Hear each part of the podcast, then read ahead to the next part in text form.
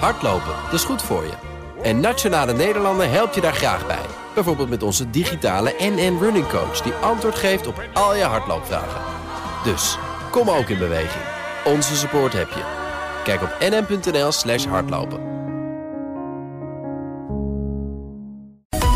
Welkom bij het tweede deel van BNR Zaken doen vanuit het Paleis Soesdijk. En dat we hier zijn is mede te danken aan de gastvrijheid van mijn volgende gast... die drie jaar geleden dit landgoed kocht samen met haar man van het Rijk... Uh, Maya Meijer-Bergmans, directeur van de Creative Office... van de Meijer-Bergman Erfgoedgroep. Ja. ja, ik zou jou graag welkom heten, maar volgens mij moet het strikt genomen dus andersom. Ja, wij vinden het ontzettend leuk dat we jullie hier mogen ontvangen op deze dag, zo vlak voor Koningsdag. Het is uh, vlak voor Koningsdag en het is ook nog voordat er allerlei grote ambities gaan worden gerealiseerd. Want je bent heel wat van plan met Paleis Soestdijk. Wat precies? Wij zijn heel wat van plan. Nou, wij hebben gewonnen met uh, ons plan dat heet Meetbaar Holland. En Meetbaar Holland wil hier eigenlijk laten zien de innovatiekracht van Nederland. Uh, dus dat laten we hier zien, een podium voor innovatieve bedrijven, maar voor iedere bezoeker, voor iedere Nederlander interessant om te zien waar Nederland toe in staat is. Hoe wij ook als land uh, heel veel bijdragen aan die, zeg nou maar, Sustainable Development Goals, dus die duurzaamheidsdoelen van de Verenigde Naties, op allerlei gebieden die gehaald moeten worden om de wereld leefbaar te houden. Nou, daar, daar zijn wij dus allemaal mee bezig. En wat kan en mag hier? Ik las een interview met jou eerder dit jaar in het zo. Parool. Nee, precies. Je zei, uh, je moet van alles doen, maar je moet tegelijkertijd met je tengels overal vanaf blijven. Nee, je moet, je moet heel erg... Kijk, het is een rijksmonument. Uh, en dat betekent dat de Rijksdienst Cultureel Erfgoed... daar een, een hele grote C in heeft. Uh, dat je als het ware de, de lagen die door de geschiedenis heen hier gemaakt zijn... op de een of andere manier behouden moet. Hè. Het is natuurlijk gebouwd in de, de 17e eeuw, 16 nog wat... door, de eerste, door een burgemeester van Amsterdam.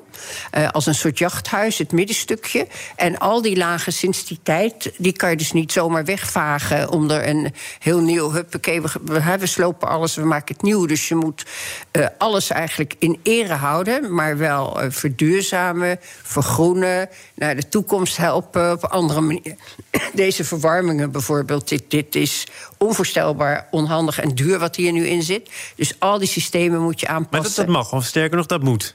Dat moet of, of is dit, ook allemaal historisch, zodat nee, je er eigenlijk ik, met je handen vanaf moet je laten zitten. Die kamer is gewoon historisch. Dus je kan hier niet. We hebben dit bijvoorbeeld voor een deeltje vernieuwd. Nieuw tapijt en nieuwe gordijnen. Maar Want waar we nu staan, dat is de dezelfde oude die er waren. Toch? Ja, dit is gewoon de huiskamer van de familie. Dus die zaten hier, nou natuurlijk niet zo heel vaak met z'n allen, want Prins Bernhard was vaak op pad. Maar die foto die je hier ziet, dit, dit was de huiskamer en daar was de eetkamer. Ja, eh, dat moet allemaal dus geen, blijven. ver, geen Versailles, hè? Nee, nee, nee, Vind zeker ik dan niet. Als, nee. voor het ge- sober bij. Ja. was echt best Eh, bescheiden. Ja, ja, ja. Dat, dat is wat het is. Er moet iets anders voor in de plaats komen. Ja. Ehm, dat heeft ook allemaal te maken met vergunningen. Eh, Ik Ja. zag een interview met jou en je man waarin je zegt... we zijn een bezwarenland geworden. Gaat het allemaal wel naar je zin?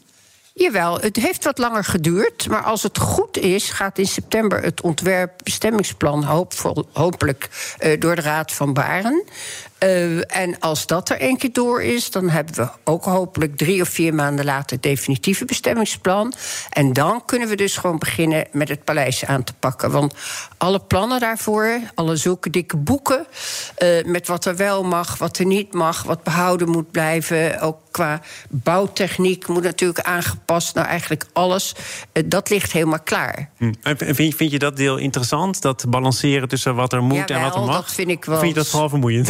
Nee, nee, vind ik niet zo. Nee, want als je dat vermoeiend vindt, dan begin je niet aan zoiets. Hè. Het is natuurlijk gewoon een hele ingewikkelde exercitie. Uh, en je weet dat, je hebt dan wel gewonnen, maar daarna begint het eigenlijk pas. Maar waarom ben je eraan begonnen? Dat is misschien een beetje gek ja, is een om, om uitdaging, midden in het te vragen. goede uitdaging. Natuurlijk na de Westergast, wat echt, ja, mag ik wel zeggen, toch een heel bijzonder succes is in Nederland. Hè? Als ja, cultureel fenomeen, zeg nou maar, uh, kwam dit op ons pad. En we hebben eigenlijk vrij snel besloten... van, we, we, gaan ervoor. Je kon dus gewoon meedoen aan een pitch, een wedstrijd... die wel aan hele strenge regels gebonden was. Nou, dat hebben we gedaan. En toen daarna, en dat is ook wel interessant om te weten, zijn we eigenlijk anderhalf jaar constant getoetst door een hele zware commissie. Uh, en daarvoor waren alweer een soort experttafels geweest. Met bijvoorbeeld, nou, Cenk Willink zat aan en Weijers zat aan. Daar zou hij nu geen tijd meer voor hebben, denk ik. heeft nou geen tijd, nee. Maar uh, die commissie moesten wij ons dus iedere keer ons plan komen vertellen. Hoe ver we waren, of het paste binnen alle regels. Nou ja, en toen op het eind inderdaad hoorden we van... God ja, jullie zijn het geworden. was wel een blij moment, maar het is natuurlijk wel een heel grote klus, hè? Tot slot, wanneer kan het grote publiek? Eh, want jullie idee is, we hebben het voor 1,7 miljoen euro gekocht. Ja. Iedere Nederlander voor een dubbeltje ja. op de eerste rang. Ja.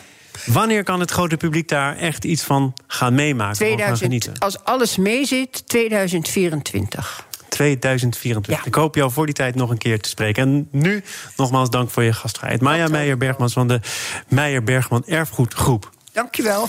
Economenpanel. Ja, ik gun middels het muziekje ook eh, Casper de Vries nog even tijd om zich te melden bij de microfoon. Hoogleraar Monetaire Economie aan de Erasmus School of Economics. En Esther Barendrecht is hier ook, hoofd Rabo Research Nederland. Welkom beiden, fijn dat jullie er zijn.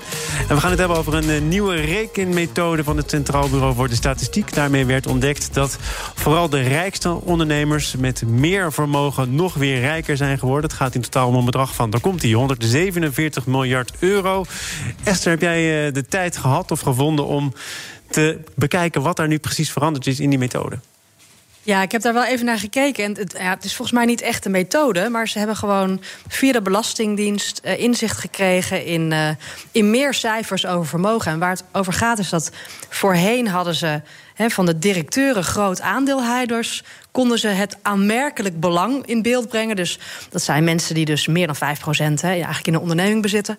En nu hebben ze ook de cijfers erbij gekregen van mensen die niet zelf de directeur groot aandeelhouder zijn, maar wel ook een groot belang hebben in ondernemingen. Dus deze situatie, die scheefgroei, zoals dat modern is gaan heten, die was er al en hij is nu in beeld gebracht omdat er extra cijfers bekend zijn geworden. Ja, dat klopt. Ja. En uh, om daar meteen een waardeoordeel aan te koppelen, is dat problematisch? Nu blijkt dat die verhouding nog weer schever is dan gedacht tussen arm en rijk? Ja, nou ja, um, ik, volgens mij moet je dat iets breder pakken. Hè. Dus, dus uh, de vermogensverdeling uh, is inderdaad in Nederland een stuk schever dan de inkomensverdeling. Um, en en he, hier gaat het dan specifiek over dat aanmerkelijk belang. Nou ja, wat daar dan um, eigenlijk is, is dat zo'n uh, 95% van dat bedrijfsvermogen zit bij de rijkste 10% van de bevolking. Ja, en dat herkennen we denk ik ook allemaal wel, hè, want niet iedereen heeft een bedrijf. En, uh, en veel vermogen is uh, verzameld in bedrijven. Dus daar, dat is dat stukje hè, waar dit over gaat. Maar meer algemeen is het wel de moeite waard om te kijken van hoe is het vermogen nou echt verdeeld over Nederlanders. Um, en dan, dan um, moeten we wel constateren van er zijn een aantal factoren die daar ook een heel belangrijke rol spelen. Behalve die. De huizenmarkt, daar komt die toch? Natuurlijk. Daar, nou, en de pensioenen. En die zitten hier overigens niet in. De pensioencijfers zijn niet in deze cijfers meegenomen. En die nuanceren het beeld weer een beetje. Maar de huizen uh, zijn zeker. Uh, daar zit eigenlijk het grootste deel van het Nederlandse vermogen in van, van huishoudens. Ja. Dan ben ik de afgelopen dagen wat plannen tegengekomen, Casper, om bijvoorbeeld uh, de overwaarde op huizen te gaan belasten, extra te gaan belasten. Is dat een goed idee? Ja, nou, no, no, nog even terugkomend op wat je aan Esther vroeg. Um, dus, dus als je naar de Gini-coëfficiënt kijkt, dat is een maatstaf voor de ongelijkheid, dan is die nauwelijks, verandert die nauwelijks door uh, het meerekenen van het uh, aanmerkelijk belang. En ten tweede, zoals Esther ook al zegt, als je de pensioenen meetelt, dan gaat het met 15% omlaag, die ongelijkheid. Dus het valt echt eigenlijk nog wel mee hoor in Nederland. Ja. Ja maar goed, dit is, moet je de, de discussie die wij hier uh, voeren, ook binnen het economenpanel. Vorige week ging het inderdaad over de inkomens. Uh, ook een publicatie ja. van het Centraal Bureau voor de Statistiek. Overigens, Esther, kijk er met een schuin oog aan... in reactie op een rapport van de Rabobank. Valt het nou allemaal mee om, om jou aan te halen, Casper? Of is er toch wel echt iets aan de hand tussen de mensen, de haves en de have-nots? Ja, nou ja, goed, er is altijd... Uh, uh, uh, natuurlijk, mensen willen altijd meer, iedereen. En, en die discussie blijf je houden. Maar ja, het in Nederland is zo plat als een dubbeltje. Laten we eerlijk zijn. Zowel qua vermogen, uh, want de pensioenvermogens moet je gewoon eigenlijk wel meeregelen, meerekenen. Ook al kan je er niet bij. Het is beklemd vermogen totdat je met pensioen gaat. En ja, de inkomensverdeling. Uh, we zijn dus wel allemaal rijker geworden. Alleen ja, we zijn heel veel mensen. 40% van de mensen die gaat uiteindelijk uit elkaar.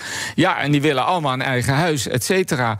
Uh, dan lijkt het, als je het per huishouden doet, uh, alsof er niet veel uh, verbeterd is. Maar per persoon, per individu, individu wel degelijk. Ja. Dus je, je moet de dingen wel in proportie zien. Zeker als je dat internationaal vergelijkt. Esther, dan, dan even naar jou. Want het CBS is ook wel door andere economen in het panel verweten zich plotseling politiek op te stellen. En ook zo op te stellen dat het precies uitkomt bij het boek dat Peter van Mulliger er eerder over schreef. Dat het allemaal wel goed gaat met ons. Nu zegt een gerespecteerd econoom als Casper de Vries: Nederland is zo plat als een dubbeltje. Kun je dat onderschrijven? Nou, kijk, um, Nederland dus de verdeling van de inkomens, daar doet Nederland het echt best wel vergelijkbaar met Zweden, zeg maar. Dus wij hebben best wel een Scandinavisch model. Maar belangrijk wel te beseffen, dat is wel echt na herverdeling. Dus na belastingen en na toeslagen. En eigenlijk wil je natuurlijk liever dat inkomens wat gelijker verdeeld zijn voordat je al dat soort eh, toeters en bellen hebt opgetuigd. Dus ik denk dat daar op zich nog wel uh, wat, wat werk aan de winkel is. En, uh, ja, en het maakt uit inderdaad hè, waar je naar kijkt. Kijk je naar het inkomen van de individu of kijk je naar de inkomen van het huishouden. En hoe plat is dat dubbeltje? Want uh, dan kom ik even terug op de eerste vraag die ik aan jou stelde, Casper. Sommige mensen hebben een vast contract, anderen misschien wel in toenemende mate hebben een flexcontract. Als je een flexcontract hebt, heb je weer minder perspectief op een eigen huis. Heb je geen eigen huis, dan is je vermogensopbouw anders. En is dat dubbeltje misschien toch niet voor iedereen evenveel waard? Nou, ik denk, ik denk zeker dat het goed zou zijn voor de economie als uh, de mensen zonder vast contract uh, beter behandeld worden. Dus bijvoorbeeld door de banken. maar dat, dat gaat ook gebeuren. Want de groep die is inmiddels zo groot. En heeft ook veel voordelen voor de economie. het, het, zijn deze mensen die vooral te lijden hebben gehad van de kredietcrisis. En nu weer in deze crisis. Dat zijn de mensen die het eerste hun werk verliezen. Maar het brengt zoveel extra op. Uh, ik hoor gefluister op de achtergrond. Uh, bij BNR werken ook een heleboel ZZP'ers. Maar ja, de omdat wij zo'n grote groep, zo'n grote flexibele arbeidsmarkt hebben, uh, ja, dat, dat, legt, uh, dat maakt de Nederlandse economie uh, veel minder kwetsbaar en herstelt zich sneller. Maar ik denk dat we inderdaad voor die groep mensen veel meer moeten inzetten op de mogelijkheden om naar ander werk te gaan, et cetera. En daar is Nederland vrij slecht in. Ik, ik wil, en dat is een risico, want ik weet niet of jullie het hebben gelezen, naar een interview met Dirk Bezemer afgelopen weekend in de Volkskrant. Esther heeft het wel gelezen. Ik, uh, ik citeer even, want het uh, trapt af op deze manier. We zijn te veel met geld oppotten bezig. Dat is misschien gek om van een econoom te horen... maar het is een misvatting te denken dat geld opgepot in vermogens... aandelen, pensioen en huizen het goede leven bevordert. Integendeel, geld in een spaarpot dat ongebruikt ligt te wachten op de toekomst... creëert te vaak schijnzekerheid. En dat terwijl we in het heden veel geld moeten investeren... in duurzaamheid en het bestrijden van sociale ongelijkheid. Is sparen, Esther, een deugd? Of een zonde? Wat een prachtige vraag. Nou, sparen is belangrijk hè, voor iedereen om een beetje een reservepotje te hebben om met tegenslag om te gaan. En dat potje, hoe groot dat moet zijn, dat hangt af van je persoonlijke situatie. Um, op macroniveau heeft te veel sparen wel nadelen. En wat ik een terecht punt vind, wat hij, wat hij opbrengt, is ook van Um, om weer even terug te komen op die huizen. Wij zijn in Nederland heel erg. zien wij huizen ook als een middel om vermogen op te bouwen. Maar het is eigenlijk helemaal niet zo'n heel erg volledig aantrekkelijk vermogensbestanddeel. Oh, hè? Want, voor nu toch zeker wel, of niet? Nou ja, als het in waarde stijgt, zeker. Maar um, wat natuurlijk jammer is, je kunt het niet liquide maken... tenzij je het eigenlijk verkoopt. Ja, er zijn wel wat constructies die je kunt doen. Hè. Je kunt soms bepaalde hypotheken nemen. Maar eigenlijk um, zit het heel erg vast, dat geld. En dat is niet ideaal. Um, en het is natuurlijk niet productief want een huis staat in Nederland, maar doet verder weinig voor de economie. Dus uh, het zou best fijn zijn als we inderdaad, denk ik, uh, wat meer de neiging zouden hebben om dat geld productiever uh, weg te zetten. Kasper, ik zie jou een beetje aarzelen. Huizen klopt wel, ja. maar er zit natuurlijk ook een enorme belegging in de pensioenfondsen. Ja, ja en de pensioenfondsen beleggen dat weer niet alleen in Nederland, hè, maar voor 15 procent, maar wereldwijd. En daar wordt dat stimuleert dus wel de, de, de maakt investeringen mogelijk en dergelijke. Ten tweede. De bevolkingspyramide gaat overal omkeren. En omringende landen moeten al het geld halen uit de belastingen om hun pensioenen te betalen. En wij hebben gespaard. Dus ik denk dat we daar enorm voordeel van gaan hebben. Dus dat sparen, dat heeft ons wat opgeleverd? Dat gaat ons wat opleveren. Het gaat ons wat opleveren. Ja. Maar zou je er nu mee moeten stoppen of niet? Want Dirk Bezemer zegt dus het is een schijnzekerheid. Het doet eigenlijk vrij weinig voor de economie. Het, nou ja, het ligt er dus ook wel aan uh, in welke categorie je stopt. Zoals Esther het zegt, uh, uh, zit het in de huizen. Of, maar ja, die pensioenfondsen, dat is alleen maar een zegen. Dus ik denk toch dat Dirk Bezemer een beetje op de verkeerde paarden werd. Nou, misschien dat ik me een keertje kan uitnodigen voor een panel speciaal met jou, Casper de Vries. Dat zou interessante radio kunnen opleveren. We gaan nu naar iets anders interessants. Zaken doen. En dat doe ik samen met het economenpanel Esther Barendrecht, hoofd Rabo Research Nederland... en Casper de Vries, hoogleraar monetaire economie... aan de Erasmus School of Economics. De ECB, de Europese Centrale Bank, gaat voorlopig door... met het pandemie-opkoopprogramma van 1850 miljard dollar. De Centrale Bank zegt namelijk dat de onzekerheden... op korte termijn nog te groot zijn voor de economie... en dus doorgaan op de al ingeslagen weg. Casper, dat is niet verrassend. Is het wel iets waar jij nog iets van kunt vinden?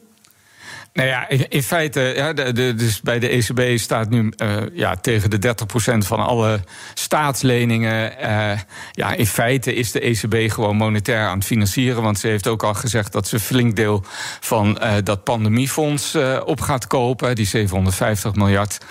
En ja, en, wat Klaas Knot laatst ook zei, er is geen exit-strategie. Dus voor markten is dat toch heel slecht dat je, dat je je niet vastlegt op hoe gaan we terug. En, en dat is toch een groot probleem, denk ik. Klaas Knot is altijd een van de eerste om dit soort punten op te werpen. Uh, soms heeft hij er zelfs een eigen exclu exclusieve persbericht voor over om te zeggen: Nou, de ECB besluit A, maar ik vind eigenlijk B. Ja, wat doet het ertoe? Ja, maar dat, dat is omdat er andere leden van de ECB natuurlijk eigenlijk ook voor ja, uh, dus zaken zeggen die helemaal nog niet uitgesproken zijn. Zoals, nou, we hoeven die schuld nooit meer terug uh, te betalen. He, dat, dat, uh, dat komt dan uit Italië. maar is, is schuld belangrijk als de economie groeit? Want die les wordt toch ook wel eens zo getrokken van... nou ja, goed, je, je investeert er nu wat in... maar wie maalt er nog over de ja, schuld kijk, als de Italiaanse economie het zo meteen hartstikke goed doet? Uh, maar in ieder geval, kijk, daar heeft Dirk Bezer maar dan wel gelijk. Als je te veel schuld en daar tegenover dus ook beleggingen hebt, dan maakt het een economie wel veel uh, wankeler. Want op het moment dat het even slecht gaat, gaat iedereen bezuinigen op aankopen. En uh, ja, dus ja, je ziet ook dat het Nederlandse consumentengedrag veel variabeler is dan in omringende landen. Dus ja, te veel schuld uiteindelijk. Ja, en je moet, schuld moet je altijd afbetalen. En je moet de rente erop betalen. En als de wereldeconomie zegt dat die rente schuld omhoog moet... Schuld hoef je altijd af te betalen? Volgens mij is dat niet altijd het geval, toch? De... Jij en ik moeten dat. Maar of staat er Nee, nee, nee. Het is zeker zo dat het, uh, de ECB boekhoudkundig kan ze die schuld eeuwigdurend doorrollen. Hè, of op de balans houden. Uh, maar uiteindelijk betekent dat dat er geen remmen zijn. En ja, dan gaan markten verwachten dat het meer gebeurt. Net zoals in, in bijvoorbeeld Turkije. Ja, en uiteindelijk betaal je daar een hele hoge prijs voor. Esther, is het uh, tijd om over een exit-strategie na te denken? Of is het volstrekt logisch dat het gaat zoals het gaat? En moet dat voorlopig ook even zo blijven?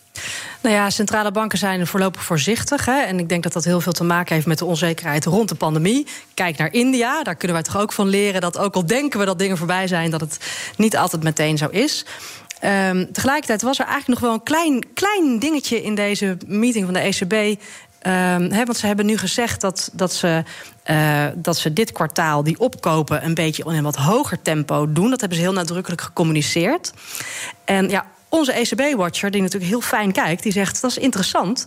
Hè, want daarmee hebben ze ook een mogelijkheid geschapen om bij, voor de volgende keer bijvoorbeeld, of een keer daarna, ook te gaan zeggen van hé, hey, we gaan dit langzaam, dit tempo weer een beetje terugschroeven. Dus in de communicatie hebben ze wel een beetje vooruitkijkend hè, weer een extra instrument, zeg maar. Uh, dat is wel voor de echte gegeven. watchers inderdaad. Dat is voor hè? de echte watchers. Ja, ja, ja, maar het is eigenlijk de vlucht vooruit om een volgende keer te zeggen, tandje terug terug. Maar, en dan hebben we het nog niet over afbouwen. Hè? Dus een tandje terug, een tandje langzamer. Ja, dat komt omdat ze zelf zich op dat plafond hebben vastgelegd hè, van 1850 miljard. Ze, ze, versnellen wel de aankopen, maar ze hebben ook gezegd: we gaan niet. Uh, er komt geen geld bij. Dat ja, ja. plafond heen. Ja. Of door het plafond. Klopt. En ze hebben zelf gezegd: we kunnen de ruimte houden om het iets minder te doen. Casper, uh, jij haalde net al even het herstelfonds aan. Uh, Lagarde heeft uh, al meerdere keren gezegd: kom nou eens met plannen, kom door. En dat hebben alle lidstaten gedaan, behalve Nederland. Want Dat is iets voor het nieuwe kabinet. Dat zou bijvoorbeeld ook gezegd kunnen worden door Duitsland, waar ze ook in afwachting zijn van een nieuwe bondskanselier of kanselerin. Die hebben wel plannen gepresenteerd, gemaakt, ter goedkeuring voorgelegd. Snap jij dat Nederland zo afwachtend is? Je, je krijgt dat geld, je hebt er recht op, maak er plannen voor. Ja, dat zou ik wel denken. En in ieder geval, als je die eh, plannen dan nog niet eh, door het kabinet wil jagen, dan zou je die plannen wel moeten maken. Uh, het, het, het, is zeker zo ook dat Nederland uh, dat geld kan gebruiken, in ieder geval voor vergroening, uh, de, de, energietransitie. Ja, waarom zou je daarmee wachten? Die plannen maken, want die plannen moet je ook goed onderbouwen, et cetera. Weet jij waarom ermee gewacht zou kunnen worden, Esther? Nou ja, ehm, eh, er zit natuurlijk wel een voorwaarde aan vast. En dat is voor, heel voor alle landen moeten ook structurele hervormingen daarbij uh, presenteren. En uh, nou, ik heb hier wel eens een luisteraar van BNR horen zeggen: van nou, dat heeft Nederland helemaal niet nodig. Maar Nederland heeft dat natuurlijk ook nodig. En dat zijn best pijnlijke keuzes. Dus ik denk dat daar een beetje de, de crux zit. Van, en heb je wel degelijk politiek draagvlak nodig. En dat is dan dus, zeg jij ook iets voor een volgend kabinet? Um, ja, ik zou willen dat ze er gewoon mee opschieten, heel eerlijk gezegd. Maar politiek gezien uh, vrees ik uh, dat dat een beetje de realiteit is, ja. Nog even afsluitend naar het uh, wereldtoneel. Australië wil onder de af afspraken uit met China... over de nieuwe zijderoute Belt and Road Initiative. Dat internationale netwerk van spoorlijnen, zeehavens... waarmee China op allerlei continenten voet aan de grond heeft gekregen. En nu, dat hoort er ook bij, komt Peking wellicht met tegenmaatregelen. Het leek zo'n geweldig huwelijk, hè? Australië en China hadden elkaar nodig, konden het goed met elkaar vinden... Esther, ik, ben, ik loop te hard van stapel. Het was helemaal geen goed huwelijk, begrijp ik? Nou, het is wel een, eh, een huwelijk met grote, grote stromen aan handel. Uh, hè? Dus, dus eh, voor, voor Australië is China een heel belangrijke exportmarkt. Um, en, en China heeft, Oost, heeft volgens mij erts, ijzererts nodig uit Australië. Zeker, en dat, dat stroomt ook lekker door. En tegelijkertijd um, um, was er... ze hebben wel degelijk ook afgelopen jaar belemmeringen opgeheven vanuit, opgelegd vanuit China... op andere producten vanuit Australië. En daar, dat heeft wel grote impact, onder andere op wijn en uh, kolen en nog zo wat. Um, dus, eh, dus, dus iets van spanningen was echt al wel aanwezig. Ja. Nou, het, het leek me interessant om te bespreken. We hebben er helaas net te weinig tijd voor, Casper. Maar omdat dit misschien eh, het volgende incident in velen is. Hè. Europa recht de rug rondom de Oeigoeren. De stand van zaken Verenigde Staten, China. Daar hebben we het al heel lang over. Die is wel eens beter geweest. Terwijl China ook nog altijd werelddominantie nastreeft. En leek door te stoten naar de top. En nu zie je toch her en der wat scheurtjes ontstaan. Wat zegt dat? Nou ja, we kunnen een beetje begrip tonen voor China. Want we hebben China natuurlijk in de vorige eeuwen uh, ook zo uitgebreid, uitgebuit, uh, zonder veel uh, aanzien voor de Chinezen. Uh, aan, en, en dus is het begrijpelijk dat China nu zich zelfstandig en, en niet afhankelijk wil opstellen. Maar ja, de, de manier waarop ze dat doet, de politieke manier, dat, is, uh, dat zorgt wel voor spanningen tussen Europa, Amerika en China. Maar hoe, hoe vaak uh, heeft de westerse wereld daar de ogen voor gesloten? Want dat er misschien toch anders werd nagedacht over mensenrechten, over democratische principes, over politiek, over de macht van de partij. Dat is toch allemaal niet van gisteren? Waarom is dat nu plotseling toch, en misschien terecht hoor, maar een principieel probleem? Ja, het heeft zeker uh, altijd gespeeld. Uh, of, of sinds het uh, Tiananmenplein opstand, zeg maar. ja, het heeft ook met Rusland gespeeld natuurlijk. En uiteindelijk, door de bewapening en die, die Reagan deed is uiteindelijk dat Sovjet-imperium uh, ineengestort. Ik denk dat uh, China veel meer een eenheidsstaat is, ook een hele lange traditie. Dus dat gaat misschien uh, dat gaat niet zomaar gebeuren. ja, dan moet je van beide kanten. Het is, het is gewoon geen, geen makkelijk iets. nou, ik, ik, hoorde Esther tot slot een Chinese minister zeggen dat Australië zich bedient van koude oorlogsdenken. zijn we al op dat pijl aangekomen? Nou ja, grote woorden hè, over en weer. Maar ik denk uiteindelijk de daden zijn belangrijker. En, en iedereen, hè, alle partijen zijn heel erg op zoek naar wat zijn hun, de instrumenten die ze hebben om de ander te beïnvloeden. En toch moeten ze ook op bepaalde terreinen samenwerken. Dus wat Australië doet, dat zie je op zich ook in, in, in Europa. Die, die is ook zoekende naar van hé, hey, uh, waar willen we samenwerken met China en waar willen we grenzen stellen. En dat uh, gebeurt overal. Ik moet uh, keiharde grens stellen, Casper. Het is nou helemaal zo. Misschien dat uh, Australië weer meer met uh, de UK kan doen. Nu ze uit. Uh, komen ze elkaar weer tegen. Casper de Vries, hoogleraar monetaire economie aan de Erasmus School of Economics. Esther Barendrecht, hoofd Rabo Research Nederland, waren hier te gast. Als leden van het economenpanel Paleis Soesdijk. Zometeen alles over de Stichting Hofleveranciers. En over oer-Hollandse bedrijven die oorlogen en crisis overleefden. En zo het predicaat hofleverancier verdienden. Hardlopen, dat is goed voor je. En Nationale Nederlanden helpt je daar graag bij. Bijvoorbeeld met onze digitale NN Running Coach... die antwoord geeft op al je hardloopvragen. Dus, kom ook in beweging. Onze support heb je. Kijk op nn.nl slash hardlopen.